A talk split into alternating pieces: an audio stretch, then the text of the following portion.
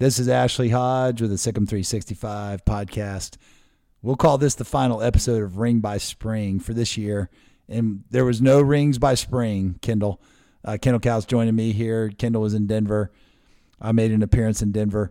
Uh, Kendall, it was a, a sad ending to the season, but not all that surprising.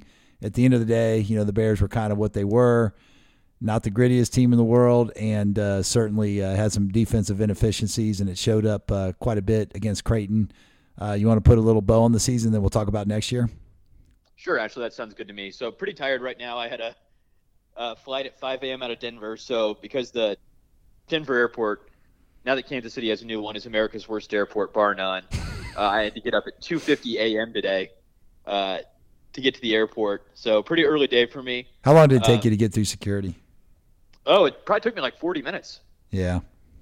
Did it take you very long? Well, I was in the afternoon, and um, it was it was only like a 15 minute uh, line in the afternoon. But I but I heard that morning lines were pretty high because of spring break. A lot of a lot of travelers coming back from skiing. I guess would be the logical. Okay, that makes sense because yeah, there were a lot of families, and I was like, I was like, y'all brought your kids for a 5 a.m. flight. I, I don't know about this, but um, I have no children. I don't I don't know how that works. Uh, what I do know or I think at least I know, is a few things. Number one, to frame this all, what was always tough, uh, being really critical about this team, that I think you give me like a fair pushback on, is I just liked the dudes on this team. Yeah. And you know, I liked Adam, I liked LJ, I liked Key. I always loved talking to John. Um, I've enjoyed profiling Dale. Um, I really regret that I didn't get the Keyonte profile done. Like I really, I felt like built a rapport with him, where I got some really good quotes um, in the locker room in Kansas City and in Denver. And we'd even talked about, hey man, like you know, we're going to do this profile next week. Y'all be Creighton. And so that's sad, but that kind of leads to it feels unfair to set the standard that if you finish the regular season AP top 10, if you easily make the tournament, if you're number three seed, right, the accomplishments in 2010, 2012, 2017 that you felt, even 2015 before the Georgia State loss, that you felt like, hey, these are really good expectations, you're happy. You just didn't. There's something that you still, I think, will look back in a decade when people think about this team and feel like could they have done a little bit better? Yeah. And that's kind of mean. It's not fair, but I don't think it's going to be too long. I don't know if it'll be this year. I don't know if it'll be five years from now before John Jakus and Al Brooks joining their open programs. Um, and I don't know Jared Nuness as well, but actually I know you know him quite well. Uh, seems like a really smart guy to me from a distance. So I think you look at this staff too, kind of like that championship staff, and what'll I think add to the legacy of the championship team is we've seen how well Jerome Tang's done at K State. We know Scott Drew's legacy. I think Jakus and Brooks are not long for Baylor. Whether that I, I don't think they're going to be gone next year necessarily, but five years from now, I think they'll be leading programs and doing quite well. So you have a really good coaching staff. You have a lottery picking Keyonte George. Maybe he falls later in the first round, but he's still a first round pick. Adam Flagler put up unanimous All Big 12 season, one of only two guys, along with Jalen Wilson. LJ Cryer drops 30 points in the final game of the year. Jalen Bridges had some awesome moments down the stretch in the season, and it's just not enough to get to where you wanted to go and make the second weekend. So I think that's what I'll always kind of look back on this year and feel like it's not 2020 where the season gets canceled, but they won 23 straight. It's just I don't know if it was from the beginning things just didn't quite click like they should have, but this season will always feel to me like was there a little bit more on the table than what they got out of it? And again, that's unfair with how good the staff has been. That's unfair with how hard these guys worked. But just coming into the season, I thought this was a team that could win a national title. And I still kind of feel like if they could do the summer over again or they could do everything else over again, maybe things are a little different. I don't know. Actually, just it feels like there was something on the table they didn't quite achieve. But you know, Herm Edwards, you are what your record says you are. That's my takeaway. Now that you're back from Denver as well, Ashley, what's yours? Yeah, I mean, obviously something was missing. i am sounding like a broken record because I've said it so many times, but you know, the competitive fire just wasn't what it needed to be. I think um, defensively, they I bet if they could do it all over again, they might change some things you know, it's it's interesting how we things evolve so quickly, especially in in the league play. You've got you know now five or six teams playing no middle defense, and you know Iowa State was the best at it this year, but Iowa State also went against that no middle defense every day, and obviously Baylor's version of no middle defense was an inferior version, and so uh, they were able to carve it up, and, and then they go and play against Pitt, and you know would they score maybe 31 points in that game? I, am kidding. I, they scored something higher than that, but but you know they had trouble against Pitt, uh, a, a, very mediocre team from the ACC that Xavier had no problem scoring against. Um, So my point is maybe it's time to zig when everybody else is zagging defensively. I think a lot of the problems are just uh, personnel related. I think next year we should be better, but you know the biggest you know elephant in the room is probably um, is is it a, a, wise strategy to be trying to mix in some of these five star high level high school guys with uh, you know proven college players? Um, it seems like that could could work, and it's worked for other programs, but not consistently.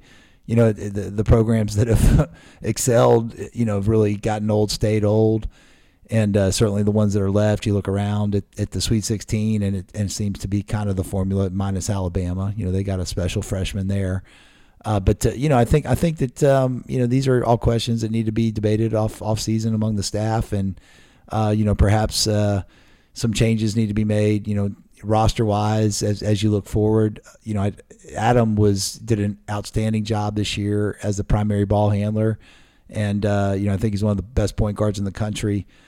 Uh, but last night, um, you know, Ryan Nembhard really was the best, you know, ball handler distributor on the court, and and we just didn't make him uncomfortable. And so, you know, these are these are just um, all questions that need to be addressed in the offseason. and uh, you know, I think it's disappointing. I, you know, I think the staff, the players will all tell you that they're disappointed they didn't make at least a Sweet 16. Uh, but it's hard to do, you know. So we, we don't need to be taking Sweet 16s for granted. Um, Ken, I don't know if you knew this, but um, Jon Rothstein, we talked about uh, TCU. I know where you're going with this, actually. he said TCU, this was the best team they've ever had. They were a national title contender. And, uh, you know, I thought, wow, they didn't make the Sweet 16 again this year. And I looked up when was the last time they made the Sweet 16. And it was 1968. And I think it was 1971 when the NCAA tournament started to overtake the, the importance of the NIT tournament. Uh, so they weren't even, they haven't even made the, uh, the Sweet 16 in the modern day era when the NCAA was was far and away the best tournament out there. Uh, so it's hard to do, obviously, you know, because TCU uh, had a team that you thought on paper would be able to do it. Go to Kansas and beat them by 20 plus, and you know they had some big wins, and, and they had Mike Miles healthy in the offseason. But uh, you know Gonzaga took care of business, and Gonzaga's made eight straight. That's an incredible streak. That is remarkable. And some might say, well, yeah, it's because they're one or two seeds every year playing in a really soft conference, and then once they get to the Sweet 16, they play a a lower seed, then they get thumped. Um, maybe some truth to that, but man, it's hard to make the Sweet 16, and, and very few programs make it consistently, and, and certainly uh, there are a few out there that are making you know 50, 60 percent of the time. Uh, but you know, I think Scott Drew's 33, 34 percent making it you know to the Sweet 16, so that's a pretty good track record when all when, when all said and done. It's, I mean, I'm saying since the program's got to a level where you would expect that or or hope for that, I guess I should say. So as you I agree, at, actually. There yeah, were a lot of good points there. Uh, one thing I did want to talk about because I think that debate's really raged on Twitter is should Baylor stay one and done? I think they should to a degree, and here's what I would say: this. You look at Baylor's roster this year. I know Baylor really wanted to get Grady Dick, and even a couple years ago when I heard that Baylor thought they had a good chance to get Grady Dick, I was kind of like, well, the guy grew up a KU fan. All of his family went to KU, but his mom. Uh, is this seem valuable? Well, imagine Baylor got Grady Dick, and then you've got Jalen, Grady Dick, Keontae, Adam, LJ, five guys to play four spots. Everybody gets a little bit more rest. You have a lot more shooting all the time. I think that would improve the team. Second thing, though, that's tough with the one and done era, though, is it does, and I think the point is good here. It makes it tough to both build for the future and build um, for the present. The guy that I really look at that would have helped this Baylor team, and I've mentioned this some in the past, but I really feel like if KJ Adams were at Baylor, he's a yeah. Texas guy it seemed to me that there was a lot of interest in him coming to Baylor. It would have helped this team a lot. Like he is the Mark Vital type guy that I think Baylor would have gotten as much as KU's gotten out of him. They could have played faster. He really can switch, and they could have played a more effective defense. The challenge there is that well, you want to take Kendall Brown, and if you don't take Dale Bonner last season, we know when the injuries hit for LJ Cryer, well, then you wouldn't have enough guards to succeed in the present. I think Baylor's going to have to decide going forward: do they want to get a little bit tougher about certain guys at the end of the bench. Which, if you do that, then your culture suddenly is a lot tougher. That hey, culture of joy may not exist if you tell somebody at the end of their freshman year you're not good enough to play at Baylor. You should transfer. You won't have a scholarship. I know that's what Baylor doesn't want to do, but if you go the one and done route, because you have to develop guys as well, you can't have guys that you don't think are going to be impact players one or two years down the line. Your guys that you sit have to be guys like LJ Cryer that you know the next year or two they play are going to be immediate impact players they can't be guys you know aren't going to play in the future. So I think that's where Baylor maybe needs to investigate if they're going to stay one and done. You can take a KJ Adams if you're not having guys eat up scholarships that will never play, but that's a lot tougher culture that Baylor would have. And so, season like this, I think you kind of explore everything, see where you want to go. But I'm, if you put me down, I'd be team down for stay one and done. Jeremy Sochan very valuable. Kendall Brown was still good, but you kind of have to investigate. Do you look at the scholarships and get a little bit tougher with who keeps one for multiple years at a time? And secondly, I'm team no middle should go. I agree with you. The personnel kind of dictated this this season. In the same vein that no matter what defense Baylor ran with Davion Mitchell, Jared Butler, Mark Vital, uh, very athletic John a couple years ago, and MaCio Teague with his wingspan and switchability, they would have been good running the one-three-one. They could have played a triangle and two. They could have full court press. They could have made any defense look good. But I think no middle has been figured out pretty well because everybody can pass side to side effectively, and half the country is running no middle now, so everybody's got their backdoor uh, cuts down. They've got the ability uh, to run different sets pretty effectively. I would like to see no middle go away. But those are kind of my two thoughts on those areas, Ashley. Yeah, no, I, I think they're great points, and you know I think that that's. Uh, I mean, this staff is outstanding. Uh, you know, the, these things are going to be debated. Uh, you know, if if you no middle may have been the problem, but I really think rim protection was the the major problem. You know, we just didn't block many shots. Uh, Flo got one, you know, yesterday, yesterday near the end of the game. May have ended up with two block shots, but you know there wasn't really much of a threat of uh, defending the rim, and as a result, uh, we were 315th in defensive efficiency at two point field goal percentage. I mean, you know, teams just got what they wanted against us, and uh, our block percentage was 284. Uh, those are pretty bad numbers. Um, those are numbers that you might expect from a a team that's you know in the 200s or 300s. Uh, you know, not not a not a team that's uh, got as many good athletes as Baylor does. So so I do think you know getting back to uh, longer guards, uh, longer wings, that you know, and, and certainly uh, you know a, a, an athletic uh, shot blocking center. You know, it'll be interesting to see what happens next year. I, I think a healthy John obviously will make a big difference. You know, if he's able to be anywhere near as active as, as he was before the injury. Josh Ojianwuna, uh, you know, if he has a really great offseason of development, uh, you know, assuming, you know, I, I, think John's a sure thing to come back, but uh, Josh, I don't know. You know, you know, I'm sure there's going to be other programs in his ear, but uh, hopefully he comes back and really buys into the development. Yves Missi's coming. You know, he's a very bright prospect, but he's a, a freshman that's been reclassified to, you know, a year earlier. So I think you got to keep your expectations pretty reasonable with him. Uh, Jalen Bridges, uh, you know, showed he can be a great shot blocker and you know very effective at that. But but you're probably not going to expect more than one per game from him. Uh, but you know he's a guy that can help you a little bit there. Caleb is, is somebody who I who I think can really improve in that area and, and be a little bit more you know rim defender you know, to to your point earlier, you, you know, missing that Mark Vital, Rico Gathers, Ish Wainright, Royce O'Neale, you know, gritty type forward that really did a lot of the dirty work. Um, I was hoping Caleb would be that, and maybe he can be that, but uh, seems like that's what's missing on the front court. Would you Would you agree with that? That you know we need a player that you know is more of that uh, reckless. I'm to you know be one of the best offensive rebounders in the country uh, type of mindset.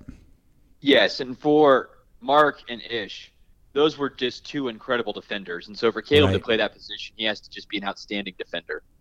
Right, right.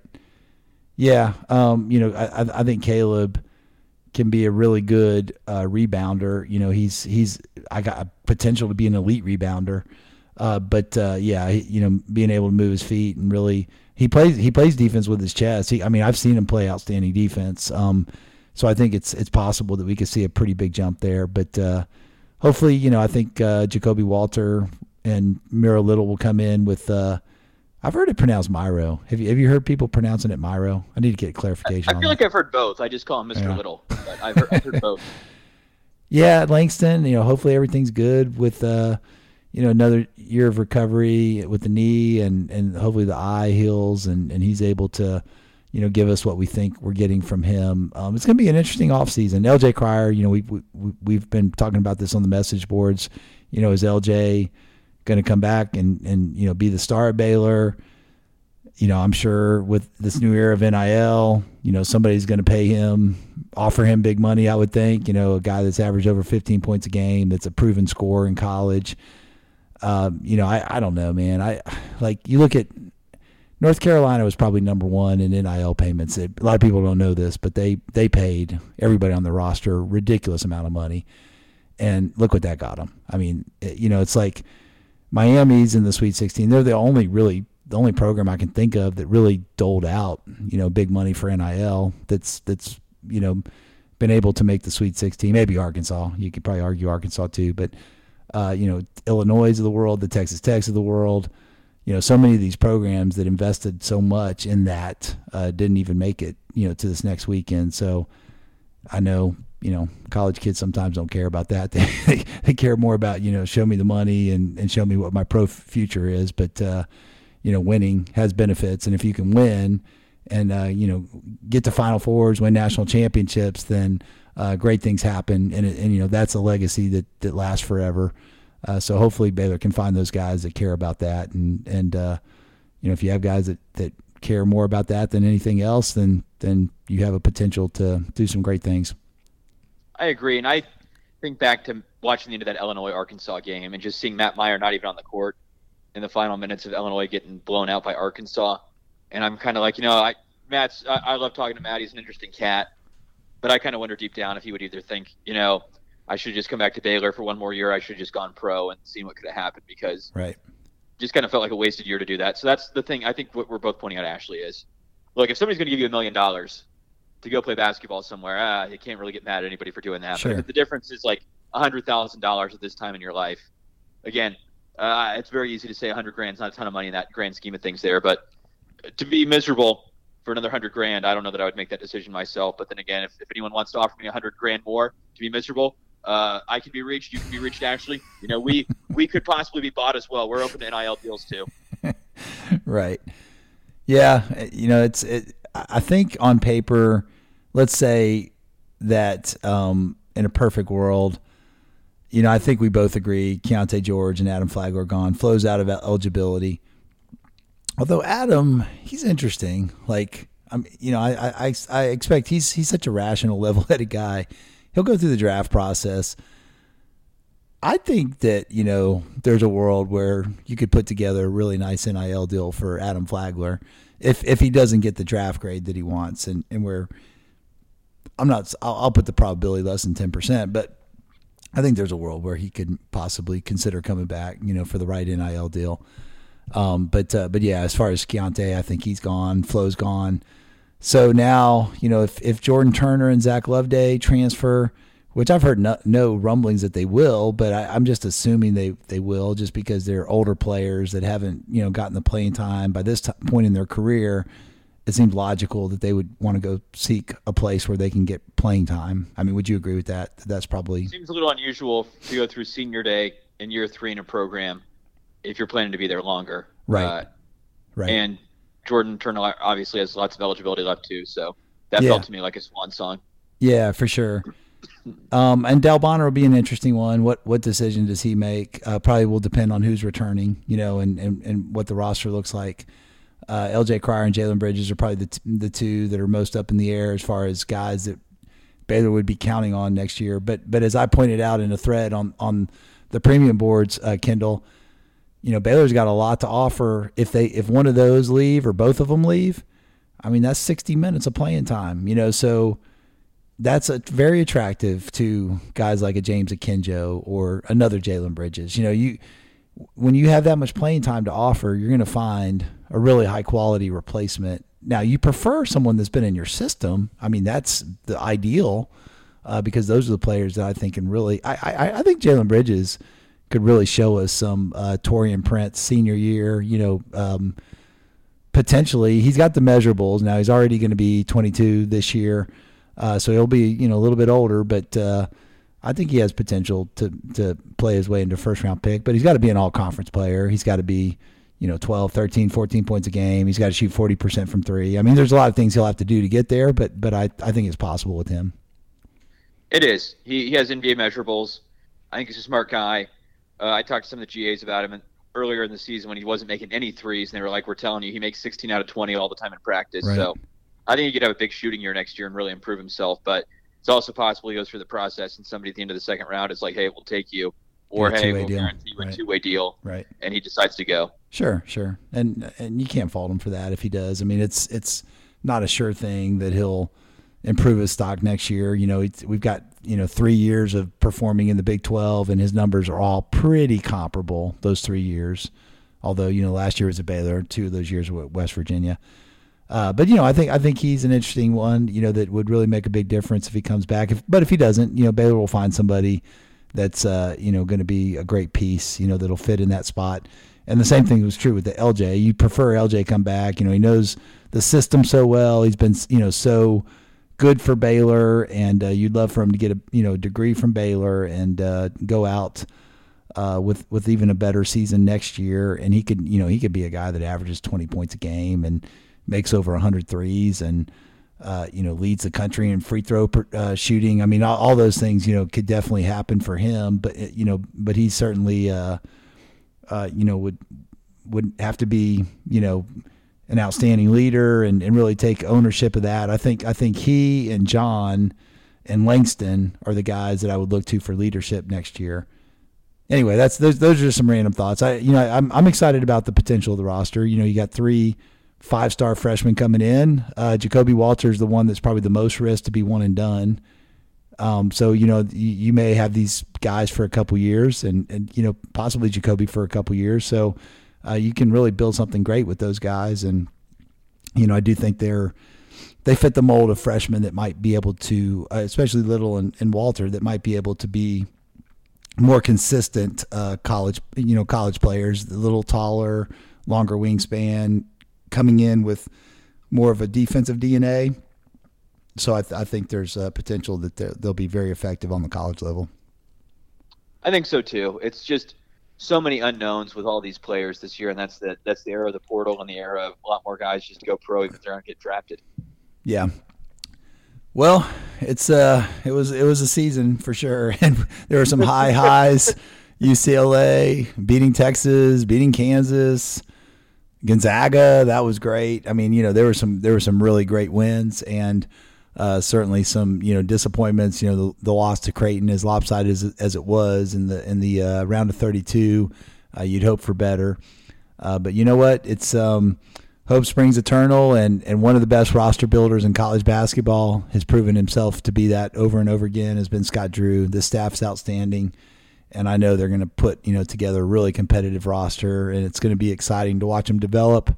Uh, there's going to be a foreign trip this year. I think they're going to France in August, uh, so that'll be fun to watch uh, those games if there is you know I, usually there's some streaming option where you can you know watch those, and so uh, we'll get a good glimpse you know before the season starts of, of what this team looks like. Um, but I just wanted to put a put a capper on the season, and uh, we'll look forward to next year. And um, you know, good luck to all of the uh, Big Twelve teams that are left, and hopefully, uh, you know, Kansas State does well, and and Texas um, suffer some really humiliating, uh, disappointing defeat before they get to the Final Four.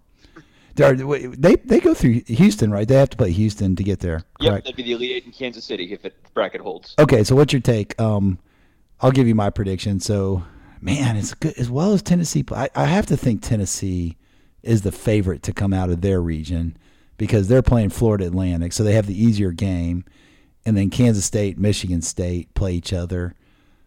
Would you would you take the Vols to survive that region? They're the best team in a long series. It just I don't know. Rick Barnes' life feels like a series of heartbreaks now. I'm going to say Sparty gets it done. Oh, yeah, it's hard to hard to bet against them. They're playing some good ball. Uh, then okay, let's see. The Alabama bracket would be um, Creighton is going to play Princeton. Princeton. That's a pretty easy match for them. I think I think the winner of that uh, Alabama San Diego State game is is the one that goes to the Final Four. Is is that your take, or do you think uh, Creighton can be a You know, it would be reasonable, actually, but when I consider um, who I am as a human being, I, uh, I I cannot take Alabama to advance this season. uh, so give me Creighton. Gary Parrish had a little funny joke there. Um, when I was listening to his podcast, He said, you know, Nate Oats didn't even win uh, Coach of the Year in his league. I guess uh, you know those those uh, coaches weren't willing to pull the trigger on that or something like something to that Man. effect. Yeah, it's pretty funny. Uh, so okay, then we got we got the um, region with UCLA. So UCLA, for refresh my memory, who gets UCLA? Do you do you remember?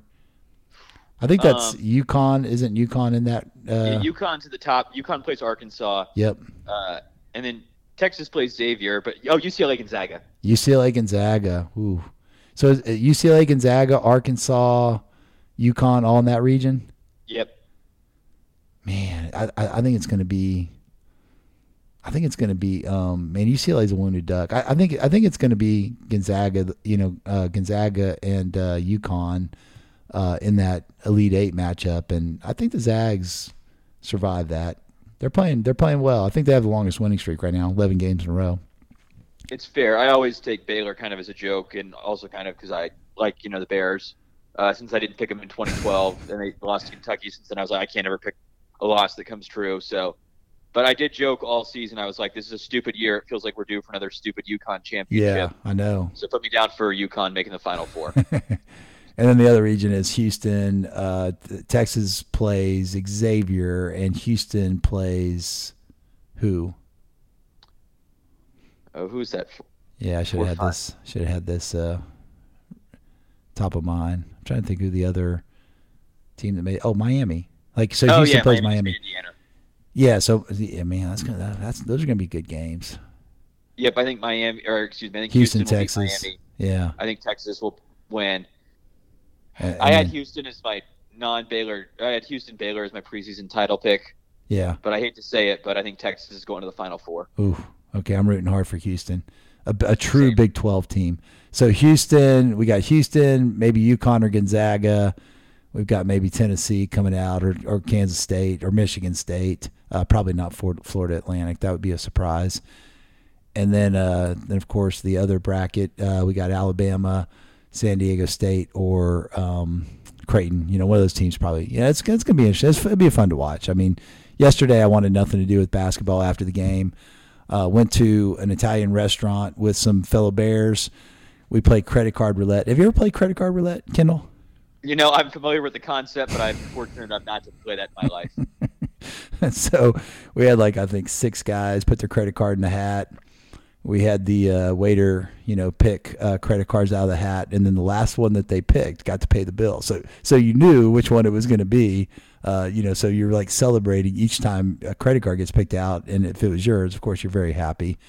Uh, so that was a pretty big bill. That uh, guy named Chad, he he wasn't even a Baylor fan. He was one of Donald Wright's friends, and he's an Arkansas fan. He put on Baylor gear and came and cheered for Baylor uh, during the tournament, but um, he got stuck with a pretty hefty bill.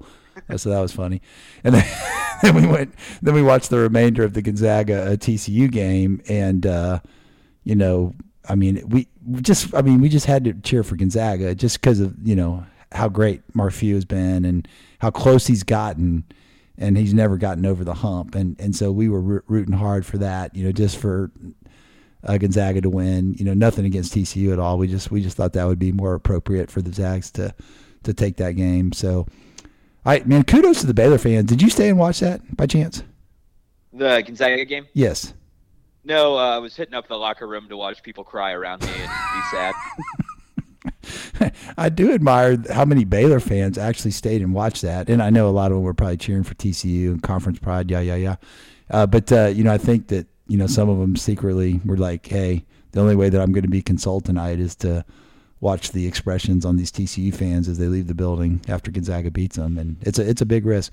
And I also want to give one final shout out before we uh, put a close to the podcast. I, I sat by Makai Mason uh, during the game, and you know, for a guy that only played one year at Baylor, man, he's all into Baylor. I had some incredible comments during the game. You know, he he kind of lived and died with every possession. Uh, just that was just cool to see. You know, sometimes you think these guys just rent Baylor, but uh, here's a guy that's been graduated for a few years. And uh, Flo Thamba, he actually played with Flo Thamba. There's the only guy on the roster still left that he played with. Oh but, my um, God, does that make you feel old if you're low? uh, but yeah, he was, it was he was just like so positive about the program and the culture and uh, what Baylor meant to him. Uh, got to meet his lovely wife, he, who he met in Spain playing professional ball. So he's he's he's hung it up. No no more basketball for Makai Mason, but uh, certainly a Baylor legend for all the great performances he had, including ripping Syracuse in the first round of the NCAA tourney, and then of course the 40 piece on TCU in Waco was was a glorious night as well. So. I guess that's the end of this uh, Ring by Spring podcast. We'll have to come up with a new name next year because maybe the, the, the name kind of jinxed it. But uh, it's been man, you've been awesome with your coverage. I just want to say thank you for all you've done uh, to keep us uh, excited about the team and following the team. And uh, been a pleasure to to do these with you, Kendall. Uh, always enjoy Ashley, and I appreciate the comments, and always love reading your stuff too. And hopefully next year it goes a little bit longer. Yes, sir. You've been listening to a Ring by Spring, didn't happen this year podcast with Ashley Hodge and Kendall Kaut, Sic 'em Bears.